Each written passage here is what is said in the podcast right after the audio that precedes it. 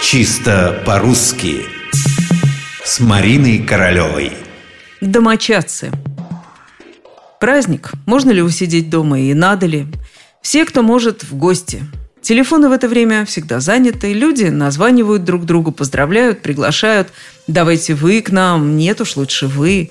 Приезжайте, места хватит, берите с собой всех, приезжайте со всеми чадами и домочадцами. Домочадцы – слово знакомое и незнакомое.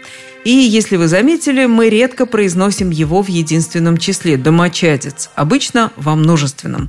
Спросите своих знакомых, кого они понимают под домочадцами. Скорее всего, вам ответят – это семья, все члены семьи, которые живут в одной квартире, в одном доме.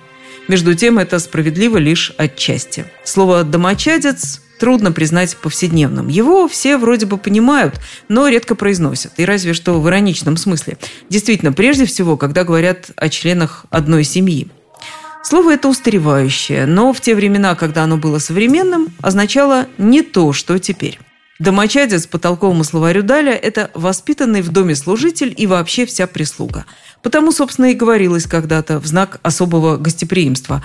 Просим покорно к нам с чадой и домочадцы, то есть с детьми и со всеми теми, кто живет в доме, в том числе с прислугой. К домочадцам в богатых домах относились и так называемые приживалы и приживалки, дальние родственники, разнообразные нахлебники, которые в этом доме постоянно присутствовали.